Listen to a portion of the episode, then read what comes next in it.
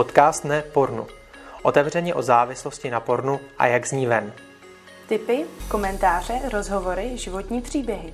Pojďte říct spolu s námi Ne ne, pornu. pornu. Ahoj, vítám vás u podcastu Ne pornu. Jsem tady dneska já, kterým ho neznáte, jmenuji se Matěj a jsem koordinátorem anonymních pornoholiků v Ne pornu a je tu se mnou Táňa, koordinátorka e-coachů Ahoj. a Pete, ředitel projektu. Ahoj. Dneska si budeme povídat o něčem velmi zajímavém, z čeho já mám osobně obrovskou radost, protože o tyhle věci moc nevím a chtěl bych se dneska o tom více dozvědět, doufám stejně jako vy, a to je workoholismus. Tak na začátek bych se asi zeptal Píta a Táni, Píte, Táňo, um, co to vůbec vlastně je? To bylo krásný.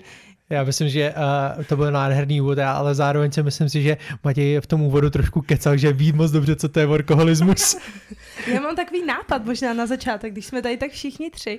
Pojďme si možná takový pěkný úvod do podcastu říct, jaký byl váš program za poslední třeba dva týdny, jo? Ať si trošičku tady uh, odkryjeme karty, jo? Píte, Počkej, kolik ale... jsi tak chodil domů zhruba poslední týden? Jo, počkej, tak to si vůbec nepamatuju. Já si tady otevřu svůj kalendář. Kolik barev vidíš v tom kalendáři? Těch barev tam vidím hodně, ale já tam mám třeba i kalendář svojí manželky, mám tam uh, kalendář uh, vlastně uh, dalších lidí, uh, se kterými nějak tak jako pracuju. Takže mám tam poměrně dost barviček.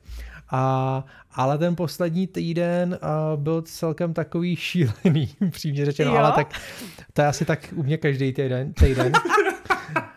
A zro- zrovna tenhle ten týden ještě jsem měl krásně šílené pondělí, protože vlastně a jsem ráno odvedl syna do školky, přibližně v 7 hodin, potom jsem uh, přišel tak v půl osmí do kanceláře a od té doby jsem byl v kanceláři v podstatě asi do půl jedenáctý večer.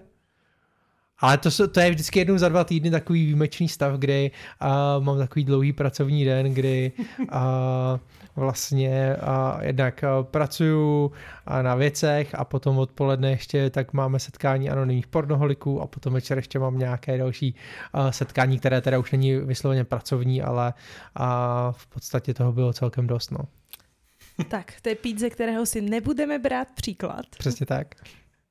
No já osobně jsem měl minulý týden docela klidnej, se přiznám, protože jsem ho chtěl strávit v klidu a měl jsem na programu vlastně ten daný den každý jenom jednu věc a to bylo udělat svoji práci. Takže já jsem byl docela v pohodě a odpočíval jsem. Kolik hodin denně si tak pracoval? Myslím si, že okolo 6 až 7 hodin. Tak, a to je Matěj, ze kterého si budeme brát příklad. Ano, přesně tak. Já si No myslím, já, Já si myslím, že s mýma přes časama a víkendama a podobně, tak uh, to je vždycky takové jako náročnější. No. Já se taky uh, musím přiznat k tomu, že poslední uh, týdny taky nebyly úplně uh, v tom nejlepším balancu jako uh, života a práce, jak se říká work-life balance, protože jsem měla o víkendech školu nebo nějaké výcviky přes týden, potom normální pracovní náplň a do toho nějaké další výcviky a pak ještě nějaké další povinnosti ve smyslu třeba setkání se s nějakýma lidma, kterým jsem to slíbila, takže jsem taky byla celkem hodně pryč a velmi hodně vytížená a úplně to taky není náplň, na kterou bych byla úplně hrdá. Ale já se teda musím teda přiznat v- k tomu, že ten poslední týden byl opravdu výjimečný u mě. Jo, jinak obvykle to bývá dost jako plnější ty týdny. Ale zrovna jste mě chytli jako v momentě, kdy jsem mohl se pochlubit tím, že mám opravdu dobrý týden a že se mi podařilo nějak jako to vyvážit ten odpočinek s tou prací, takže abych to uvedl na pravou míru, tak nebejvá to tak každý týden. Každopádně já mám takový jako pocit, že tenhle ten podcast eh, vznikl jako ze dvou jako záměrů. Jo? První záměr byl tak jako ukázat, jakým způsobem workoholismus může nás jako ovlivňovat a jako lidi a jakým způsobem samozřejmě může souviset potom i s problematikou pornografie, to je jako proč asi, že jo, točíme tenhle ten podcast v rámci nepornu. A, ale druhý možná bude i to, že my vždycky, vždycky všichni říkají, že právě já jsem ten workoholik a že mám v týmu samý workoholiky, takže v rána k vráně se dá. A takže jsme se rozhodli, že to natočíme takhle ve třech a, a bude to takový zajímavý úvod a taková veřejná spověď. Taková A- forma sebereflexe pro Ano, nás možná. Přesně tak. A, a to je možná dobrá věc, jako říct, že to není vysloveně něco, že bychom tam tu sebereflexi neměli, nebo že bychom si tohle neuvědomovali, že bychom na tom nepracovali, jenom prostě víme, že s tím máme problém. Je to proces. Je to proces, ano, přesně tak. To je naše oblíben, oblíbená hláška, že změna je proces, že jo? Je to tak. Skvěle, tak se pojďme vrátit k tomu, co to je workoholismus. No, někteří odborníci pojmenovávají workoholismus jako závislost na práci. A už tady se nám to trošičku propojuje celkově s tématem našeho projektu, což je závislost na pornografii, ale mohli bychom si ho teda popsat jako závislost na práci, s tím, že se to většinou dotýká tří oblastí života toho člověka, který s workoholismem bojuje, a to je odpočinek, vztahy a zdraví. Uh, ta oblast odpočinku je, že ten člověk prostě jednoduše ten odpočinek zanedbává.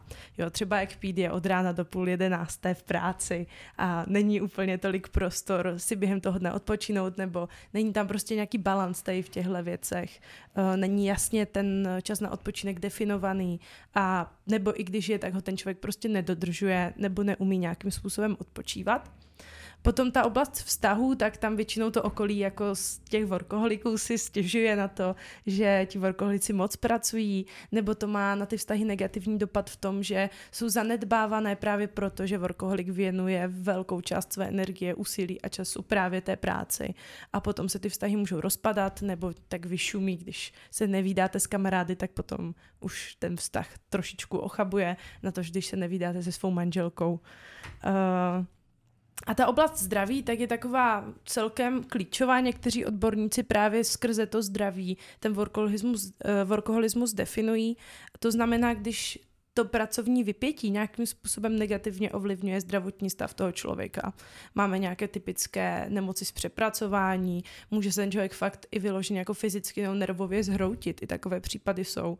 A všichni jsme asi slyšeli o různých těch sociálních nemocech, které nám ve společnosti právě vlivem i workoholismu narůstají. Jsou to různé infarkty, srdeční potíže, potíže s obezitou, stres, úzkosti, deprese. Takže tohle jsou všechno zdravotní obtíže, které nám s tím zdravím souvisí. A já myslím, že uh, všechny tyhle ty oblasti, já když uh, bych to třeba zkusil se uvíst na můj a na mém konkrétním příkladu, jo, taková, jak říkám, veřejná spověď, tak uh, ono většinou za tím jsou samozřejmě nějaký špatný přesvědčení, které ten člověk jakoby má, jo, v, uh, ať už jakoby o sobě, nebo právě v těchto těch oblastech, třeba, že jo, odpočinek, jo, pro mě jako odpočinek je jako co to je odpočinek, proč bych měl odpočívat, když je tady tolik práce, který mám jakoby udělat, jo, a teďka je prostě potřeba to udělat, tak proč bych měl jako odpočívat, když jako je potřeba, aby se tohle to dokončilo, jo. To znamená, je tam najednou ten mindset toho, že vlastně já musím neustále být v nějakém zápřehu, abych dokončil ty věci, který ale nikdy neubývají. A ty práce pořád jakoby přibývá. A tím pádem ale časem právě se to projevuje na těch dalších oblastech, že vlastně člověk je unavený, potom mu klesá ta výkonnost. To znamená paradoxně, člověk má pocit, že by neměl odpočívat, ale potom to vede k tomu, že, aby, aby pracoval, ale potom to vede k tomu, že vlastně nemůže pracovat, protože není odpočatý. Jo, takže je to vlastně kontrakt produktivní v rámci nějakého toho mindsetu. A potom eh, třeba v oblasti zdraví, že jo, tak jako je to jednak, nebo to je asi taky komplexní otázka, kdy samozřejmě to přepracování potom se projevuje na tom zdraví, ale může to být i vlastně v rámci toho, jakým způsobem se člověk stravuje, že někdy není jako čas že jo, na tu zdravou stravu, nebo není čas na tu eh, péči o tělo, jako by třeba sport a, a podobně, což já vždycky eh, jsem měl přesně ten sen, proč bych měl zase sportovat, když prostě eh, mám tady to tolik práce, nebo eh, jo, ono s tím to je spojený. Takže to je další jakoby oblast, kdy já jsem vnímal, nebo vnímám, že k tomu mám tendenci tohle všechno zanedbávat.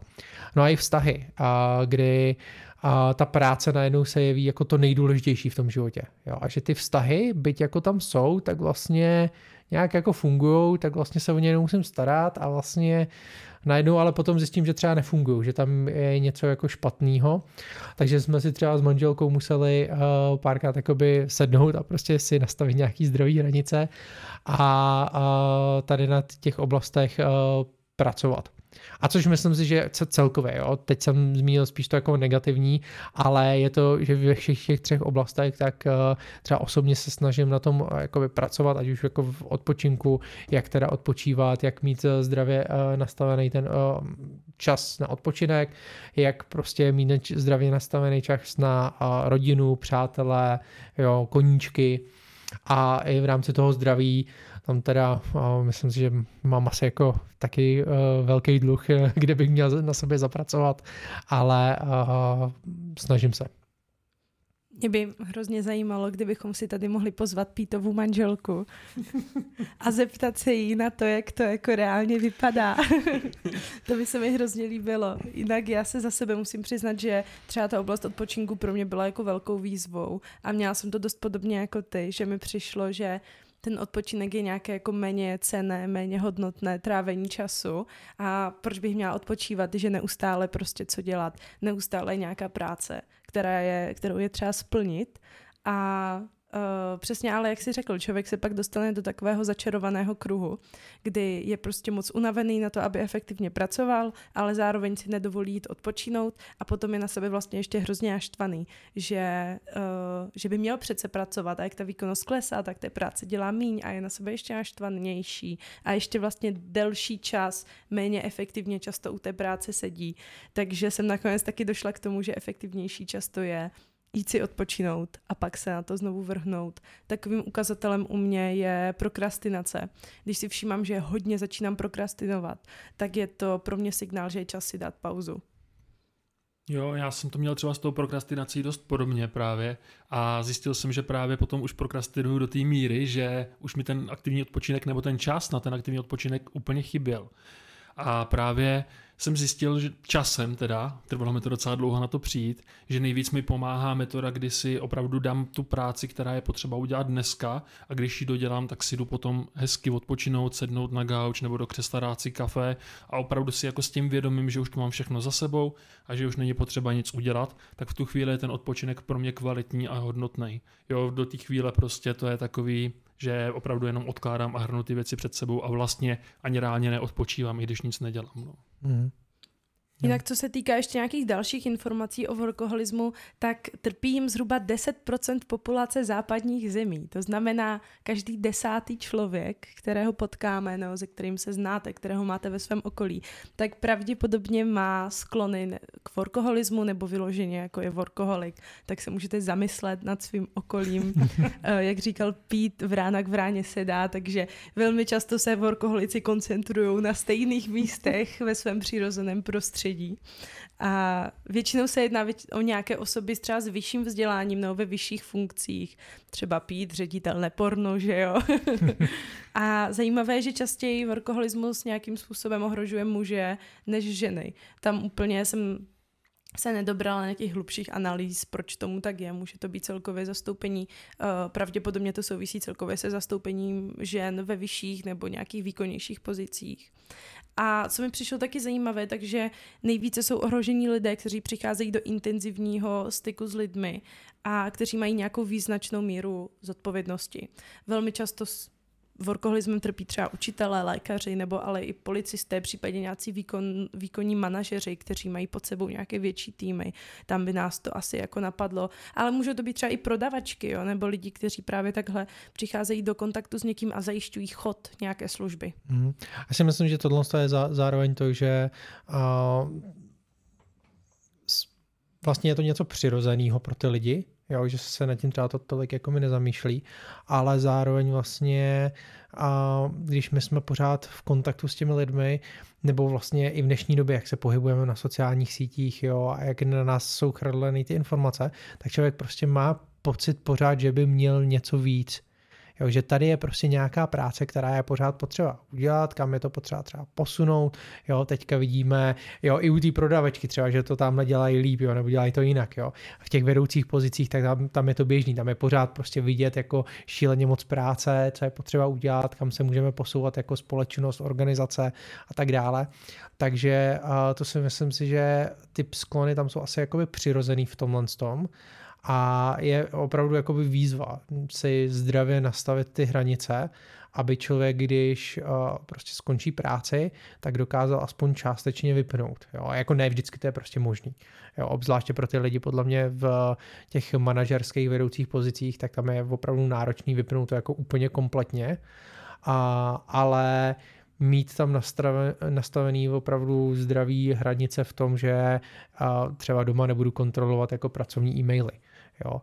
A nebo že uh, opravdu si udělám ten čas eh, na tu rodinu a, a budu, budeme pravidelně třeba něco podnikat, jo. tak no, jsme si to třeba nastavili jakoby i s manželkou, jo, že uh, tam máme slovně nastavený, že chcem uh, několikrát do měsíce třeba vyjet na nějaký vejlet společný s rodin, se synem, jo, a, a trávit ten čas společně, aby jsme ho využívali jinak, než tím, že prostě jsme zabředli v té práci. Ale myslím si, že a pro spoustu lidí tohle je jakoby obrovská výzva a já to na sobě vnímám jako hodně. Nevím, jak to máte jakoby v, tě, v tomhle tom. Jako já taky, já jsem si třeba zrušila upozornění na maily do mobilu, nebo víceméně jako skoro všechny pracovní záležitosti, tak mi na ně nechodí upozornění do mobilu.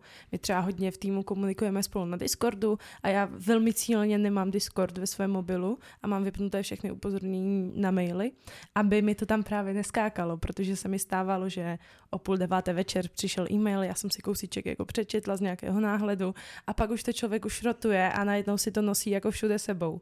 Takže velmi cíleně jsem třeba tady tímhle konkrétním způsobem proti tomu šla. Mm-hmm. Já to mám dost podobně. Vlastně jsem se rozhodl, že mým pracovním prostředím bude počítač a pokud je počítač zapnutý a mám tam nějak před sebou ty věci, tak prostě pracuji. E, pokud něco třeba nedodělám, tak si udělám poznámky, napíšu si poznámky prostě do nějakého poznámkového bloku nebo používám rychlé poznámky, případně na papír a všecko jakoby zapomenu ono to zní divně, ale opravdu to, co si napíšu na papír, tak já prostě potom už v té hlavě nedržím a druhý den se k tomu vrátím a přečtu si to a vlastně pokračuju dál v té práci. Takže tímhle tím způsobem se snažím jako si oddělit to pracovní prostředí od toho zbytku. Jo, na mobilu já třeba nemám skoro vůbec nic, já ho téměř nepoužívám a myslím si, že jako je to poměrně zdravý si jakoby oddělit nějak tyhle ty věci prostě od sebe, aby právě, kdybych měl třeba na tom telefonu prostě neustále upozornění na e-maily a tak dále, tak potom bych jako byl vlastně v práci pořád, jo, což jako bych řekl, že moje hlava úplně nesnese dlouhodobě, no. Zároveň mě napadá říct, že jako ne všichni workoholici jsou na tom stejně, jo? že jakmile někdo má třeba nějaké, jak nás tak posloucháte, tak asi vnímáte, že máme nějaké sklony tady k tomuto problému, ale přece jenom jako ne všichni lidi jsou třeba na stejné úrovni tady v tomhle, protože máme i nějaké jako stupně nebo stádia toho workoholismu a člověk může třeba projít jenom tím prvním nějakým stádiem, kdy třeba často na tu práci myslí, bere nějaký přesčasy, ne úplně často si vezme dovolenou, úplně neodpočívá, ale může si třeba uvědomit v tomhle stádiu, že nějaký ten problém má a potom se vrátit zase do toho zdravého fungování, nemusí projít až do toho jako finálního nejhoršího, nejhorší formy workoholismu, kdy už tam potom jsou třeba fakt nějaké jako výrazné zdravotní problémy, výrazné dopady na nějaký právě na vztahy toho člověka, no, na jeho společenský život. A velmi často ti lidi mají potom i třeba potíže uh, psychického ražení, takže třeba nějaké výraznější úzkosti, deprese, uh, potíže s krevním tlakem a, a tak. Já si myslím, že tohle to právě, i proč to právě diskutujeme tady v tom podcastu, tak v rámci toho, že člověk se tolik zaměřuje na tu práci a v podstatě konstantně přepracovaný potom, jo, tak hledá snadné úniky. Jo, ano, ta práce sice jako sama o sobě představuje nějaký únik, ale potom v rámci té relaxace, tak my máme tendence podle mě k takovým těm rychlejším uh, přísunům právě dopaminu, můžou to být sociální sítě, prokrastinace na nich třeba, jo, můžou to být právě pornografie. Jo, a nebo samozřejmě jiné typy drog. Jo. Víme, že prostě uh, někteří uh, manažeři prostě ve vysokých pozicích tak jako jsou uživateli jako nějakých drog jo, a podobně. a ne jako všichni, ale prostě nějaká, nějaké procento z nich jakoby tohle to má, nebo že mají sklony k alkoholismu zároveň, jo, že vlastně najednou všechny tyhle ty únikové látky, jo, ať už to jsou teda drogy, nebo právě potom uh, vlastně ty online závislosti, tak představují jenom ten únik, kdy člověk, vlastně ten mozek se chce zrelaxovat, ale vlastně nedokáže to jinak. Jo. A už aspoň to, že konzumuju prostě třeba zprávy, konzumuju ty sociální sítě, konzumuju tu pornografii, tak to je přísun prostě těch nových informací, těch nových dat pro mozek a on je zase ale pořád v zápřahu. Jo. To znamená, vlastně to není žádný řešení, není to žádný konstruktivní odpočinek. Zároveň mi u toho teď letí hlavou, že vyčerpaný mozek je méně odolný mozek. To znamená, pokud je člověk už třeba závislý na pornografii nebo i na něčem jiném a teď se snaží s tou svojí závislostí pracovat, tak eh, pokud je konstantně vyčerpaný a unavený, tak se mu to bude dělat fakt blbě, protože potom jakýkoliv impuls spouštěč, který třeba přijde do jeho života, tak bude mnohem náročnější zvládnout, protože na to zvládání těch výzev člověk přece jenom potřebuje nějakou energii, potřebuje mít dost energie na to, aby si řekl ne, já prostě chci žít jinak, chci žít lépe třeba. A opravdu tomu spouštěči odolal ty pornostránky si neotevřel a nenašel, ale vyčerpaný mozek prostě tady tohle velmi často není schopen. Já to znám od sebe, eh, když jsem unavená, tak mnohem jednodušeji sklouznu třeba k nějakému bezduchému scrollování na sociálních sítích. A když nejsem unavená, tak se mi tomu velmi často daří odolat, tu si třeba přečíst knížku, jo, nebo udělat něco trošku smysluplnějšího. Ale když jsem unavená, jsem vyčerpaná, tak na to kašlu, zruším si všechny blokátory, které na mobilu mám na omezení času na sociálních sítích a scrolluju třeba hodinu jako na Instagram Reelsech, protože je to prostě takové jako vymítí, já tomu říkám vymývání mozku, prostě po tom, co ten mozek byl dlouho v zápřahu a člověk má nějaký zdánlivý pocit, že mu to pomůže. A s pornografií to může fungovat úplně stejným způsobem. Mm-hmm. Takže vlastně ten odpočinek je důležitý zároveň i pro nějaké překonání třeba té závislosti a pro to udržení se v té abstinenci. Jo, já tohle můžu potvrdit z vlastní zkušenosti, protože tohle byl v minulosti můj opravdu velký problém obecně, jako jak si manažovat vlastně ten čas, jo, jak nějakým způsobem si hlídat, jak moc pracuji, jak moc odpočívám, jak moc prostě to dělám. A právě dlouhodobě na tom pracuji, už nějakou dobu, myslím si, že možná nevím, rok poslední, tak opravdu na tom pracuji a snažím se zlepšovat a vnímám u sebe opravdu posun v té kvalitě života jako celku nakonec, jo. Což je podle mě taky hodně důležitý zmínit, že opravdu není to tak, že člověk je teda na nějakém tom stádiu a nedá se s ním nic dělat, ale opravdu je dobrý na tom pracovat a postupně se můžeme posouvat k úspěchu. A i když třeba to ještě teďka není ideální, tak když se podívám dozadu, tak opravdu vidím ten posun, který jsem už udělal a mám z toho radost. No. Každopádně napadá mě další otázka, protože bavíme se tady furt o tom jakoby workoholismu jako takovým, ale zajímalo by mě, jak já to vlastně poznám, když bych chtěl třeba trošku sebeanalýzu udělat a zjistit, jestli jsem workoholik nebo ne, tak jak na to přijdu. Tady se mi líbí, že ono to dost uh, je podobný i tomu, jak člověk pozná, že je třeba závislý na pornografii. Ony ty kritéria, v uvozovkách diagnostická kritéria, jsou fakt jako hodně podobné, protože se mluví se třeba o tom, že člověk nedokáže ovládat nějakou svou touhu potom jít pracovat, ačkoliv by si třeba přál nad tím mít kontrolu. To znamená, ačkoliv si třeba chci dát pauzu, tak to nedokážu. A prostě znovu mě to furt k té práci nějak tíhne zpátky. S tím, že u té závislosti na pornografii je to vlastně dost to samé, že i přesto, že chci mít tu svoji závislost nějak pod kontrolou, tak mě to furt k tomu pornu táhne zpátky. Mm-hmm. Potom bych asi uh, řekl, že jakým způsobem právě nás to ovlivňuje po té zdravotní stránce, to znamená, jestli třeba máte zkušenosti s tím, že prostě jedete v zápřahu a potom prostě tělo si řekne dost Jo? A mně se to párkrát stalo s nějakýma jako menšíma eh, nemocnýma, že prostě člověk je prostě potom náchylnější k tomu, že je třeba nachladné jo? nebo mm-hmm. cokoliv. Já jsem měl vyslovně takhle kamaráda, který několikrát skončil prostě v nemocnici, protože prostě jeho tělo vyplo úplně. Jo. Takže a to jsou jako samozřejmě nějaké extrémní projevy, ale ta náchylnost k tomu onemocnění, tak určitě tam se bude taky projevovat. Mně se tohle úplně klasicky stává třeba po letních táborech, kdy jsem 14 dní v úplně v zápřahu s dětma a jedu prostě každý den od rána do večera furt nějakou skupinový aktivity, pořád soutěže, pořád komunikuju a potom, když se vrátím domů, tak velmi často právě moje tělo si řekne dost a skončí prostě buď, že jsem nějak nachlazený nebo nějak mi je špatně nebo něco v tom smyslu. Já to mám podobně. U mě se to možná trošku víc spojí s mírou stresu, kterou z té práce mám. Že občas mám třeba hodně práce, ale zvládám ji v pohodě, nejsem z toho ve stresu, ale jakmile se do toho stresu dostanu a teď jedu třeba 14 dní v nějakém stresovém období, tak potom většinou onemocním, jako minimálně nějakou aspoň základní rýmou, někdy fakt jako na antibiotika, ale snad pokaždé v posledních třeba třech, čtyřech letech, když jsem byla nemocná, takže mi byly předepsány antibiotika, tak to bylo po nějakém období stresu. Takže u mě tam je celkem jasná korelace mezi těma dvěma věcmi. Uh-huh. Já bych potom klidně řekl, jak jsi zmiňovala, prostě ovládat tu touhu po práci, tak vysloveně udělat si přehled, kolik jako pracuju.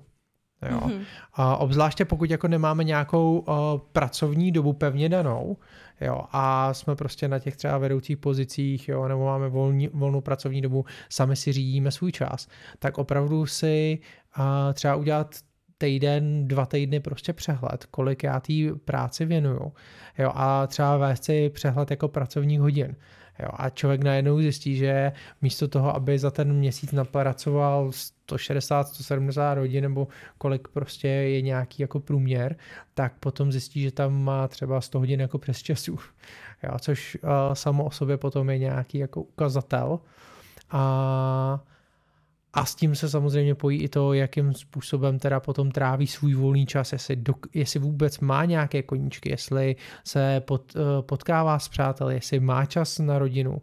Jo. A teďka ne, nemyšleno, že prostě po práci přijde a na hodinu jako eh, si sedne třeba eh, jako s manželkou, ale vlastně tam vůbec jako je duchem nepřítomný a podobně. Jo.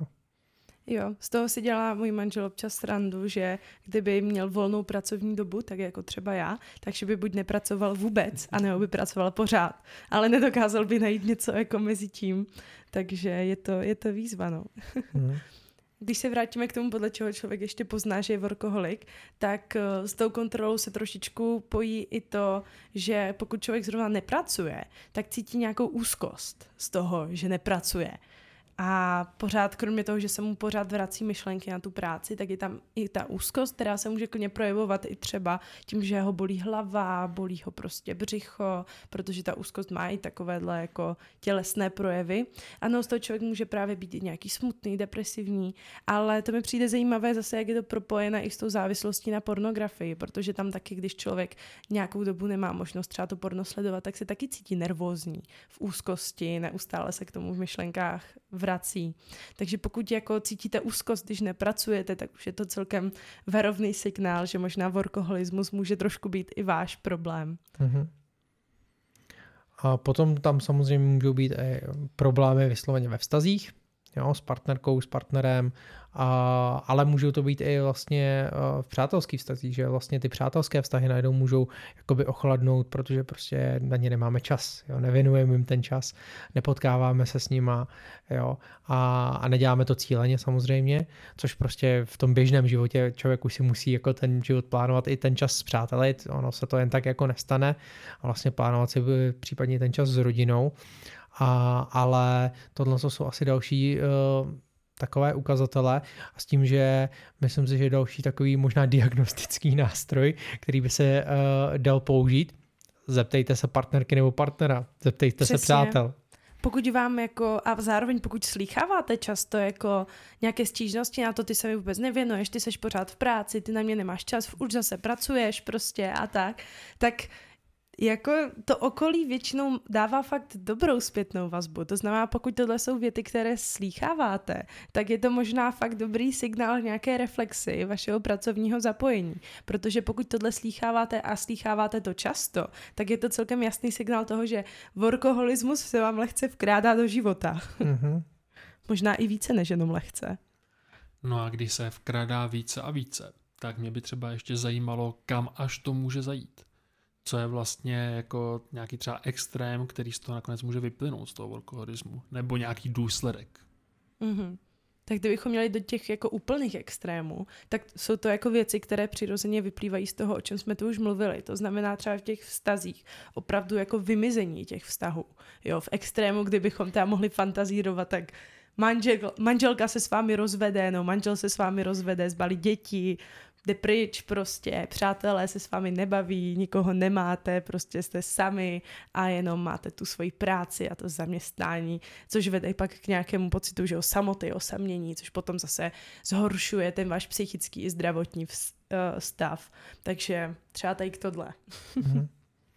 Může tam být syndrom vyhoření, což je, já s ním mám osobní zkušenosti, kdy jsem si fakt jakoby, a kolik mi bylo, tyjo, 23 let?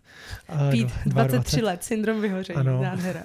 kdy a, jako fakt to bylo šílený, já jsem a, v podstatě a, začal jako full time a, práci, kterou jsem samozřejmě jako a, přepaloval, bral jsem si a, navíc nějaký povinnosti, místo toho, abych jakoby najížděl jako pomalu, tak jsem najel velmi rychle, jo, a a do toho jsem právě přibral 50 eh, nových věcí, jo, ještě jsem si vymyslel to, co bych mohl dělat navíc, do toho jsem ještě studoval vysokou školu, do toho jsem pomáhal ještě s dalšíma projektama, jo, takže v konečném důsledku jako moje přesčasy nebyly jako 100 hodin uh, měsíčně, ale spíš tak 200 hodin měsíčně, jo, mm-hmm. takže... Už se blížíš lékařům. Mm.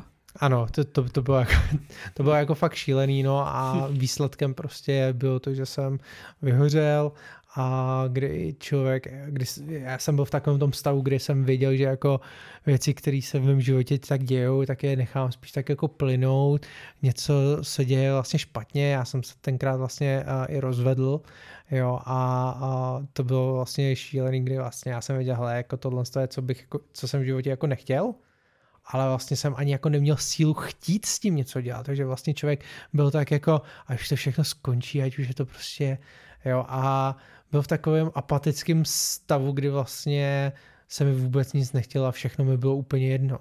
Hmm, tím celkem nahráváš i na další důsledek, což jsou nějaké jako výraznější potíže právě s duševním zdravím. Protože fakt velmi často workoholici trpí úzkost má, deprese má, nějakými návaly smutku, osamělosti, ale už to není jen takové, jak se říká ve společnosti, mám depresi, když mám špatnou náladu. Už to jsou fakt jako známky jako nějakých výraznějších prostě klinických jako onemocnění, že fakt už často oni jsou i zamedikovaní, třeba ti lidi, kteří jsou na těch výkonných eh, pozicích, mají problémy s workoholismem, často berou léky na úzkost nebo antidepresiva, takže fakt jako už výrazně, výrazné zdravotní potíže, uh, nejenom prostě v té oblasti tělesného, ale i toho duševního zdraví. Hmm. A tam vlastně s tím souvisí i to, že potom někteří se medikují sami, třeba nějakýma návykovýma látkama, ať už alkoholem, cigaretama, a lehkýma drogama, tvrdýma drogama v některých samozřejmě případech, jo, a, a energetiákama, a kávou, jo, na, na, na Píte, řekni nám něco o dopování se kávou. a já vám k tomu nic neřeknu, protože na mě káva nepůsobí, ale, a, ale piju hodně kávy, ale kvůli chuti. Dobře, dobře. Už nepůsobí. A, ale já se, to je zajímavá otázka. Já jsem se fakt jako zamýšlel, jestli na mě káva někdy působila. A mám pocit, že fakt ne. Přijde výjimečný prostě. Ne, tak jako samozřejmě, když toho člověk jako vypije jako hodně, tak ten kofein prostě působí na všechny, že jo. To ano. jako není, že by úplně uh, bylo to bez nějakých následků, ale na mě nemá takový ten uh, budivej pocit, že prostě člověka to nějak jako nakopne jo, a potom jede, jede, jede. To u mě opravdu jako není, takže já když piju kávu, tak ji piju vysloveně kvůli chuti a zároveň ale já dokážu vypít klidně litr kafe denně, ale zároveň můžu být několik týdnů bez kafe a jsem úplně v pohodě. Já jenom pro posluchače, my si z toho děláme trošku legraci, protože přijde velký a vášnivý milovník výběrové dobré kávy a jakmile si třeba do té kávy člověk dá mléko, tak ho pí, sjíždí velmi nenávistným pohledem. ne, u, u, mléka, u mléka to ještě zvládám, sice jako dávat mléko do filtru je opravdu hřích, ale, uh, ale dávat tam cukr, to už je jako fakt problém. No já bych se vrátila zpátky k workoholismu. tak, tak, tak. Ale myslím, že jsme jako schrnuli asi ty nejvýznamnější věci. Uh, pak jediné už tak fakt nějaké výrazné dopady jako na to tělesné zdraví mě napadají, kdy člověku fakt jako se můžou objevit výrazné zdravotní problémy. Nejčastější to jsou problémy opravdu spojené třeba se srdcem, kdy ti lidé často i berou třeba nějaké léky na tlak, protože prostě ten stres tam je přítomný a ty věci se pak ovlivňují navzájem. No já si myslím, že jsme vychralili spoustu různých faktorů a důsledků a různých znaků workoholismu. A teďka možná někteří nasi, naši posluchači si říkají jako, co když jsem workoholik, co když je se mnou něco špatně. Tak možná bychom mohli trošku jako říct i to, že ne každý musí být workoholik a to, že má člověk rád svou práci a dělá ji rád, neznamená, že je workoholik. Máte k tomu něco, co byste třeba chtěli připojit? Já bych doplnila asi, že i to, že člověk třeba pracuje hodně, ještě nutně neznamená, že je workoholik, jo.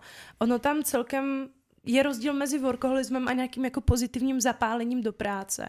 Když má ten člověk té práci a k tomu, co dělá, nějaký pozitivní vztah, to neznamená nutně to, jako že mu třeba dává smysl to, co dělá, jo. Protože může být třeba, nevím, policista, který opravdu třeba má dobrý vztah ke své práci, ale i tak na něj bude mít workoholismus negativní dopady. Ale fakt člověk, který jako zároveň třeba, je to jeho koníček, to, co dělá. Eh, často se o tom mluví třeba u profesionálních kuchařů, jo, kteří i přesto, že zrovna nejsou v práci, jsou doma, nejsou v té restauraci, tak třeba fantazírují nad nějakými novými recepty, novými kombinacemi a tak. A dalo by se říct, že v podstatě pracují non-stop, protože je to nějak součástí jejich vášně, toho, co je baví. A teoreticky, kdyby to, se to mělo jako vyčíslit hodinami, tak se asi dostaneme na šílené přes časy, ale přitom na ty lidi ten workoholismus nemá ty negativní dopady, nebo celkově jako to zapálení, ta míra, na kterou jsou jako na tu práci napojení, nemá negativní dopady, o kterých jsme se tu teď bavili. To znamená, to, že člověk pracuje hodně, ještě nutně neznamená, že je workoholik, záleží tam i na tom, jaký typ práce to je a jaký typ zapálení nebo vášně do toho ten člověk má. Jo, když jsem zahrádkář třeba naplníme práce, že chodím po venku celý den a je mi tam hezky a vlastně je to můj koníček, tak i přesto, že tam jsem celý den, tak nejsem workoholik. Mm-hmm. Jo, a já si myslím, že v tomhle tom je potřeba opravdu jako mít to rozlišení a i to, že člověk někdy může věnovat větší část prostě právě té práci, protože má zrovna nějaký zajímavý projekt, fakt ho to baví, anebo prostě je to potřeba udělat, jo? že prostě nárazově má nějaký větší zápřah, může se stát. Jo? To taky ještě neznamená, že je jako workoholik. Jo? A já třeba osobně v tomhle tom, tak mě práce nepornu baví, Jo, a byť je to někdy samozřejmě náročná práce a v tom, s jakými třeba příběhy se člověk setkává a teďka vlastně i kolik toho jakoby je, takže já pořád jakoby vím, že ty sklony k tomu workoholismu tam mám a musím se v tomhle tom hlídat, ale zároveň uh, bych se asi úplně jakoby uh, neoznačil teďka, že s tím mám super velké problémy, jo, spíš uh, jsem tak jako, že to mám podchycené a zároveň možná i v tom, co, nebo tím, že já si jsem těchto těch věcí vědomý, tak je to něco, co řeším často třeba na svých supervizích. Jo, že uh, jako nějaká prevence vyhoření, právě prevence do toho, aby člověk nesklouznul k tomu workoholismu. To znamená možná i pokud jakoby případně k tomu, když tomu člověk ty sklony má, tak mít opravdu nějakého terapeuta nebo supervizora, se kterým tyhle věci může řešit, tak je taky dobrá prevence a nebo případně potom i řešení. Mm-hmm. Nebo coach mě napadá, protože často člověk se může cítit jako ty, tohle není úplně na psychoterapii, ne.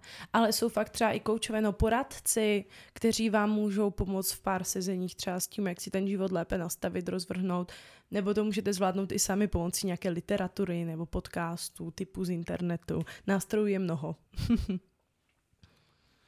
no, můžu říct, že osobně mám mentora a je to moc fajn. Jo, je to prostě super způsob, jak si trošku, jak se trošku zaměřit na ty věci, co chci dělat a trošku si systematizovat i tu práci a tak dále. Mm-hmm. Myslím, že na začátku někdy jsme zmiňovali, že zhruba 10% populace, to znamená každý desátý člověk je v západní společnosti workoholik, ať už silnější nebo slabší, ale myslím si, nebo mám za to, že jako ta společnost a to schéma té společnosti vypadá tak, že tady mnohem více lidí než těch 10%, tak zažívá jako nějaký mm, věci, které jsou spojené s tím workoholismem, třeba jako v nějakých slabších formách, jo. E, nebo třeba, že mají nějak špatně vybalancovaný ten odpočinek a tu práci, jo, že ten vztah vlastně k té práci a k tomu odpočinku je u těch lidí často nezdravý. Odkud se to v nich bere? Jako mně přijde, že společnost tady tohle jako ten nějaký nezdravý vztah k odpočinku a práci zakořenuje už jako od malého dětství. Jo, já nevím jak vy, ale já jsem rozhodně v dětství nebyla chválená za to, že odpočívám. Naopak asi mnoho z nás slyšelo jako věty typu Prostě se zase flákáš, nic neděláš, když nemáš nic na práci, tak mi pojď pomoct mít nádobí prostě, nebo ty se nutíš, tak pojď, já ti dám práci, jo. A že prostě to odpočívání není jako v naší společnosti brané jako hodnota. Mm. Naopak ten výkon, nějaké výsledky, tak to je něco, za co jako jsme od malička už ve školce, prostě na základní škole, jako chválení. Když doneseš jedničku, tak tě pochválíme když budeš nic nedělat odpočívat, tě rozhodně chválit nebudeme a rovnou ti napaříme nějakou práci, aby se z náhodou nenudil. Takže já si pak jako vlastně vůbec nedivím, že z nás vyrostou lidé, kteří se jako učí odpočívat a nemají tohle v sobě jako nějak zafixované, nemají, nemají v sobě nastavené, že je to důležité, že je to nutné, že je to dobré to dělat a že se nemusí cítit blbě, když chvilku jako nic nedělají a to opravdu se jako vyloženě flákají, jo. Už jenom to, že to často označujeme sami jako flákání, mm-hmm. mi přijde vlastně takové jako neúplně ideální, protože máme v sobě nějak zažité, že když se, nevím, koukám na seriál nebo něco dělám, tak vlastně jako se flákám a to je špatně. Mm. Já jsem, já třeba tohle mám z druhé strany jeden takový zážitek. Byl jsem na jedné akci kdysi, to může být tak pět let a právě bylo to tam koncipované tak, že jsme vlastně přespávali jako hromadně muži prostě v místnosti a já jsem se ráno probudil, současně s tím takovým dědou, jo, to mohlo být třeba 70 let. A já za tu dobu, co on si sedl na židli a tak jako si odfukoval a tak jako prostě spokojeně seděl a díval se z okna, tak já jsem udělal úplnou hromadu věcí a furt jsem si jako říkal v té hlavě, ty ten člověk vůbec nic nestihne, teď prostě tady takhle sedí už půl hodiny, to je úplně strašný, prostě jak mrhá tím svým časem, jo. A jako ta mentalita právě tohohle, co si teďka popisovala, Táňo, tak přesně tu jsem měl já jakoby vůči němu, že jsem si říkal, že to je úplně strašný, jak tráví ten čas a vůbec jsem jako nechápal tu hodnotu, jakou pro ně ten čas takhle jako spokojeně strávený může mít. Jo. Hmm. Takže tohle můžu potvrdit, že opravdu ta mentalita je i ve mně třeba zakořeněná docela hluboko. No. Hmm. Mně se vybavuje ještě, eh, nevím, jestli jste někdy narazili na knížku, když tak doporučuji přečíst od Tomáše Sedláčka Ekonomie dobra a zla a on tam mimo jiné vlastně uh, představuje jakoby koncept právě odpočinku nebo dne odpočinku. A on tam samozřejmě říká, že to jakoby vychází, že jo, tenkrát v tom starém zákoně, jak tam právě představili ten sabat, ten den odpočinku a podobně, že uh, to mělo nějakou svoji funkci právě i z toho, že člověk opravdu zastavil tu práci, zreflektoval, co se děje, jo, a mohl se potom nějak posunout dál, s tím, že tam byly nejenom jakoby ty týdenní rytmy, ale byly tam i roční rytmy, jo, a dokonce potom uh, takové 50 leté rytmy, jo, a podobně. A, a že to opravdu bylo na tom, aby člověk se mohl opravdu zastavit, a nic jako nedělat. Jo. A on tam potom říká, že vlastně dnešní společnost je nastavená, hlavně třeba potom z toho ekonomického hlediska, že vlastně tady neexistuje žádný strop ani, kam by jsme mohli jakoby vyrůst. Že pořád tady je něco dál, kam se posouvat, pořád něco zlepšovat. Jo. A ten tlak vlastně je ze všech stran. A my někdy jsme právě v tom schonu, jakože se nesmíme vlastně zastavit, aby nám něco neuniklo, aby nám něco neuteklo. Jo? A tím pádem vlastně psychicky jsme v tomhle tom zápřahu pořád a pořád. A myslím si, že uh, ono to na osobní úrovni může být a i v těch sociálních sítích, jo, že nám vlastně ostatní jakoby prezentují, co dokázali, kde třeba byli na dovolený, jak to tam bylo úžasné a že my bychom tam chtěli taky jo, a podobně, a nebo že něco takového nemáme, ale ono, že jo, v konečném důsledku potom takhle fungují i reklamy, že jo, kdy vlastně pořád je něco, co bychom mohli mít víc, někam dál se posunout, někam dál se podívat, nějak eh, něco více naučit a vlastně mentálně my jako jsme tlačený do toho, že vlastně opravdu ten odpočinek jako není možný nebo je nežádoucí. A dokonce a on tam potom v té knížce eh, říká, to si pamatuju tu hlášku, že dobře eh, to dokazuje uh, jakoby nadpis na uh, žádankách vlastně uh, o dovolenou z nedávné uh, doby vlastně komunismu, že vlastně je člověk vnímaný opravdu jako stroj a kde tam vysloveně bylo žádost o dovolenou na zotavenou. Jo, že vlastně ten stroj se potřebuje nějak jako zotavit, aby mohl dál jako pracovat. Jo. A takhle my k tomu ale taky někdy jako přistupujeme, že to je, že vlastně naš, smysl naší existence je jenom pracovat. Být nějak produktivní, něco produkovat, něco dělat, něco uh, přinášet, vymýšlet, něco. No, no tady to, o čem mluvíš, se právě hrozně úzce jako pojí s nějakým naším vnímáním sebehodnoty, mm-hmm. což je podle mě jako to jádro tady tohohle celého problému a souvisí to právě i s tím, jak jsem mluvila o tom, že se to pěstuje v dětech už od malička. A ty jsi to přesně řekl, jakože máme dojem, že budeme jako dost dobří, dost hodnotí, jenom když budeme neustále něco produkovat, vytvářet nějakou hodnotu, nějaký produkt, nějaké prostě maily, hodiny, prostě dokumenty, e-maily, já nevím co všechno. A když jako nic nevytvářím a jsem neproduktivní a nic nedělám a flákám se, tak vlastně nejsem dost dobrý. Jsem najednou méně cený. A najednou, abych byl zase jako dost dobrý, tak musím něco produkovat. A to je, to je to stejné, jako to, to, na, to nás učí fakt od malička už jako systém, ve kterém žijeme, protože když nebudeš dělat nic ve škole, nebudeš tam nic produkovat, tak tě z té školy jako vylejou, že jo? Mm-hmm. Což zase nechci říct, že jako nedělat vůbec nic a všechno se vykašlat je jako ta dobrá cesta, to taky ne. Ale jsme obměňováni za ty jedničky, za ty úspěchy, za ty výsledky, za to, že neustále něco tvoříme a produkujeme a ne za to, že jenom tak nějak jako jsme a podle mě, kdybychom v sobě nějak měli zakořeněné, že už jenom to, že nějak jako jsme, tak jsme dost dobří. A to, že něco děláme, není to, od čeho se odvíjí naše sebehodnota. S tím se pojí celá potom řada problémů, když třeba Často se setkáváme s lidmi, kteří dlouho byli v nějakém zaměstnání, potom je nahradila mladší generace, no byli prostě odejti, vyhozeni, šli do důchodu. A oni mají potom prostě velmi výrazné deprese, protože prostě jejich identita najednou zmizela a jejich život ztratil smysl. A oni najednou neví, co s tím, protože se nemůžou uplatňovat prostě v tom kariérním procesu, takže možná kromě té sebehodnoty i otázka jako identity za hranice prostě našeho zaměstnání a naší pracovní náplně a naší výkonnosti. Uh-huh. A tam, že jo, v nějakých filmech jste určitě slyšeli takovou tu hlášku žiju, abych pracoval? Mm-hmm. A nebo pracuji, abych žil. Jo, já to mám hrozně ráda tady tohle, mm-hmm. jako tuhle otázku, jestli člověk žije, aby pracoval, nebo pracuje, aby žil. Často se mluví, že některé kultury právě jako pracují, aby mohli žít. Jo, mm-hmm. často takové ty, nevím, Italové, Španělé, ty přímořské státy, tam ti lidi postávají, popíjí ty kafička prostě a užívají si ten život, posedí, pokecají prostě. To tady vůbec nevidíme jako v našem okolí. Že by no vidíš, prostě... tak to já prostě- nejsem workoholik, já tady taky občas popijím tu kávu.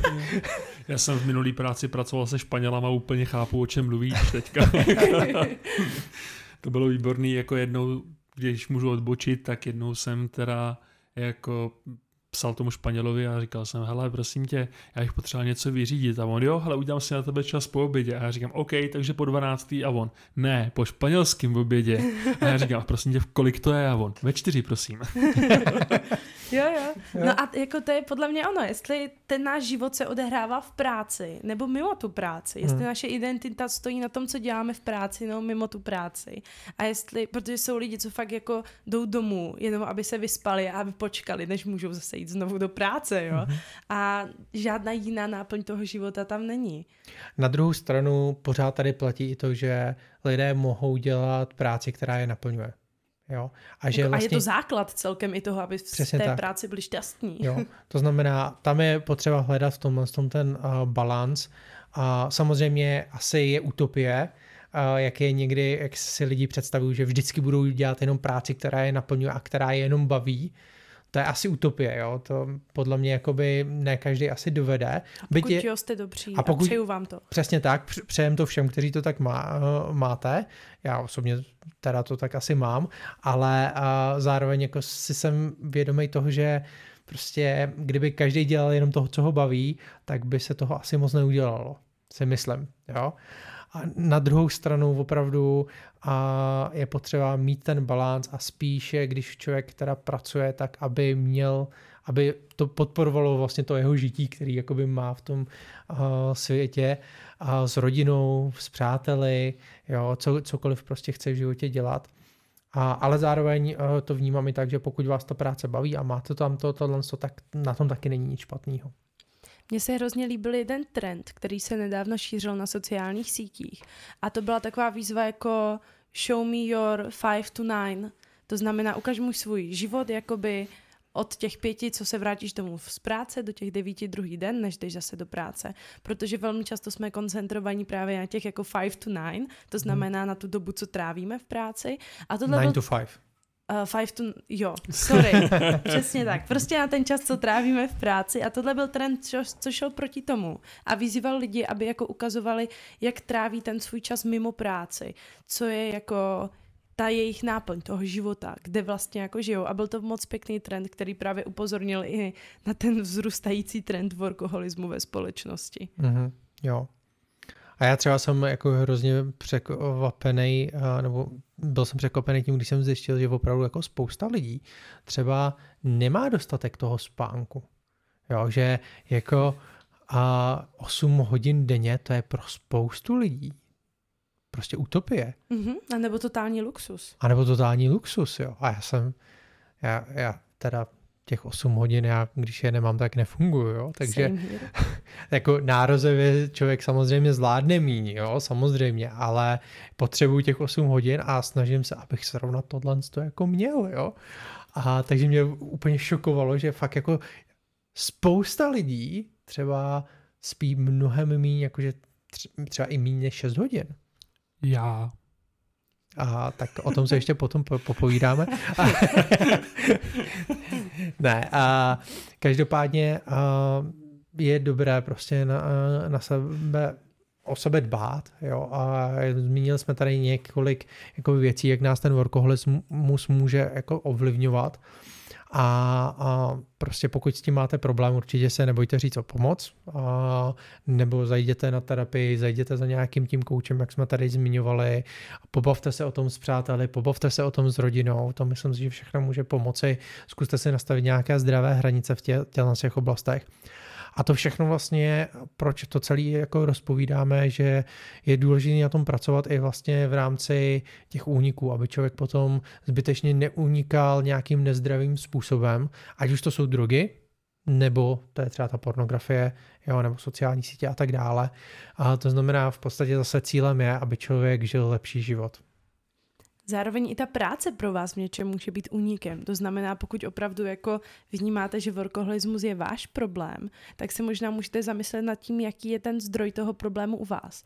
Jestli do té práce před něčím ze svého života utíkáte, anebo jestli si tím právě se snažíte jako léčit nějaké svoje třeba nižší sebevědomí, nějaký, nějakou absenci nějaké identity. Co je ten důvod, proč zrovna jako u vás ten workoholismus vyrostl? Hmm. A my jsme to třeba eh, v eh, podcastu s Michalou Slusarev, tak jsme tam zmiňovali, že vlastně třeba v tom volném čase používat ty digitální technologie, tak když tím člověk třeba netráví vysloveně víc jak polovinu toho svého volného času, že to nutně nemusí být ještě špatně.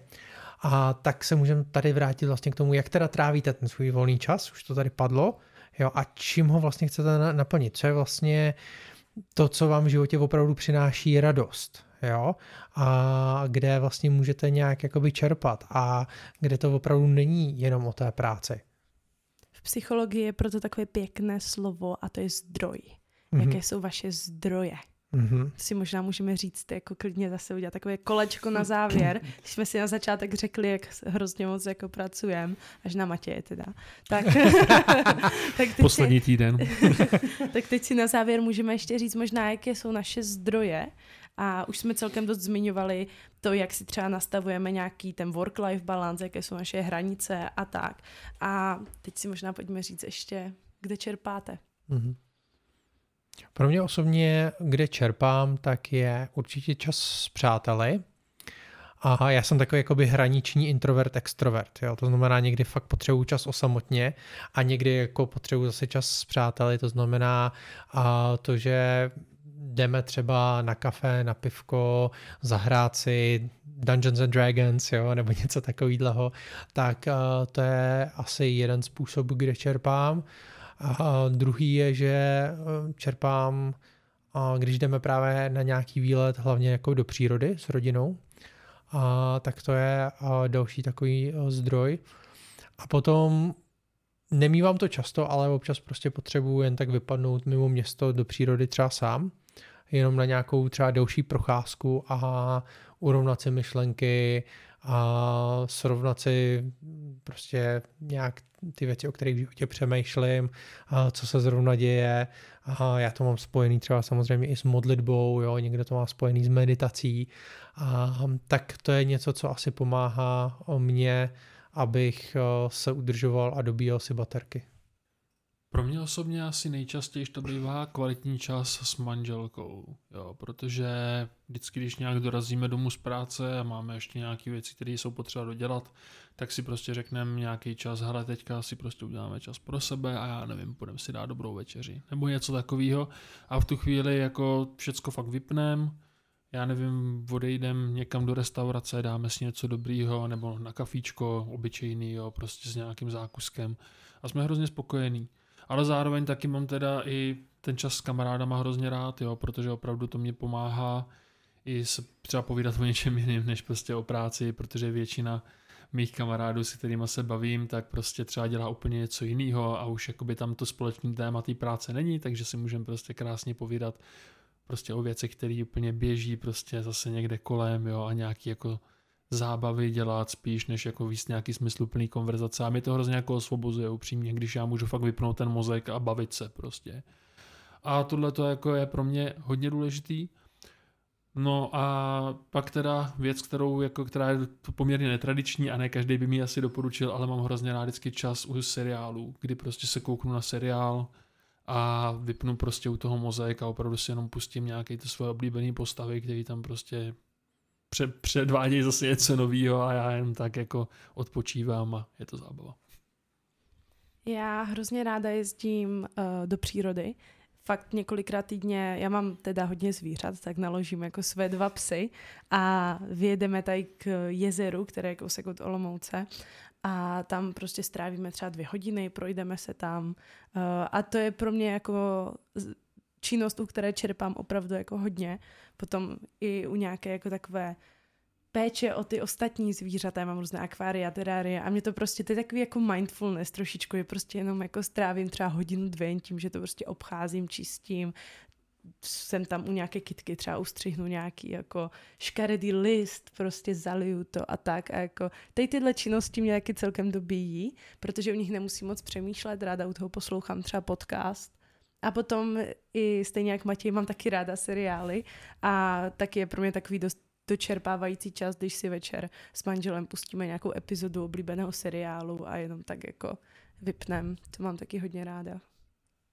Super, tak uh, vy zkuste si najít zároveň, co vám dobí takhle baterky a kde vy můžete čerpat, jaké jsou ty vaše zdroje.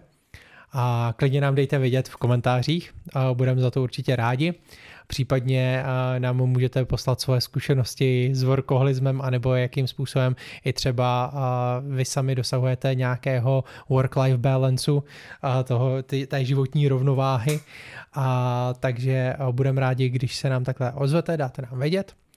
No a už co zbývá říct je, sledujte naše sociální sítě a posílejte nám otázky, na které můžeme případně točit eh, další podcasty, ke kterým se můžeme vyjádřit, eh, ke kterým třeba můžeme pozvat i nějaké další odborníky. A kdybyste měli svůj životní příběh, který byste chtěli sdílet, a, ať už třeba na podcast nebo v psané formě na náš web, tak určitě za to budeme taky rádi.